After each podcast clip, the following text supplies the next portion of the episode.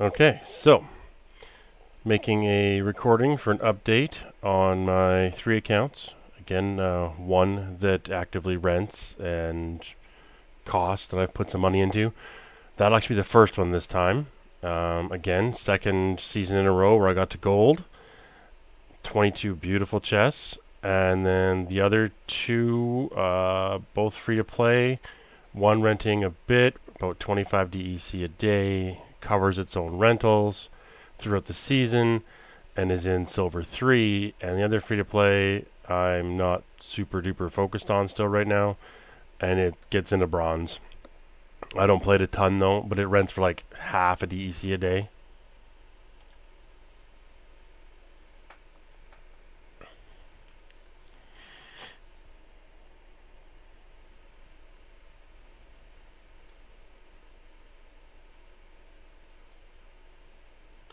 So yeah, 22 beautiful chests, and we are just going to open them. Hopefully we can get something decent. see a theme on the Pelacor Deceivers. Oh, there we go. Rare. Heat, or Waysmith. Nice.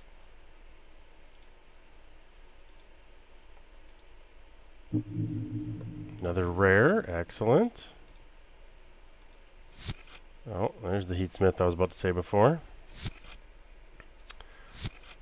Wow, lots of deceivers. Oh, another rare. Excellent. Unfortunately, no legendary, no gold foil, no ah, no packs. Still good though. Can't complain.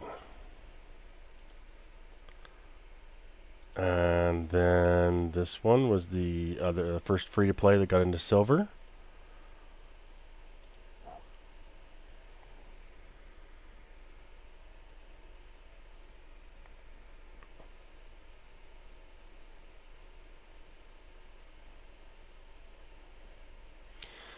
Alright, nice beautiful 12 chests.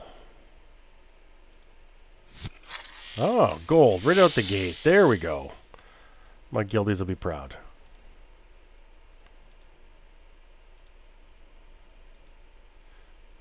At least I showed some gold. Uh, rare is nice, always good. Extra card power. It'll stay in silver a lot easier that way. Good, nice assortment of cards. And then the third one is just, yeah, bronze. Nothing fancy. I don't play it that often right now.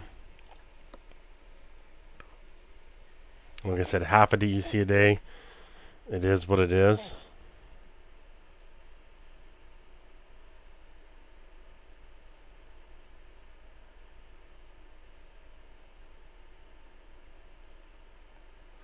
My big seven.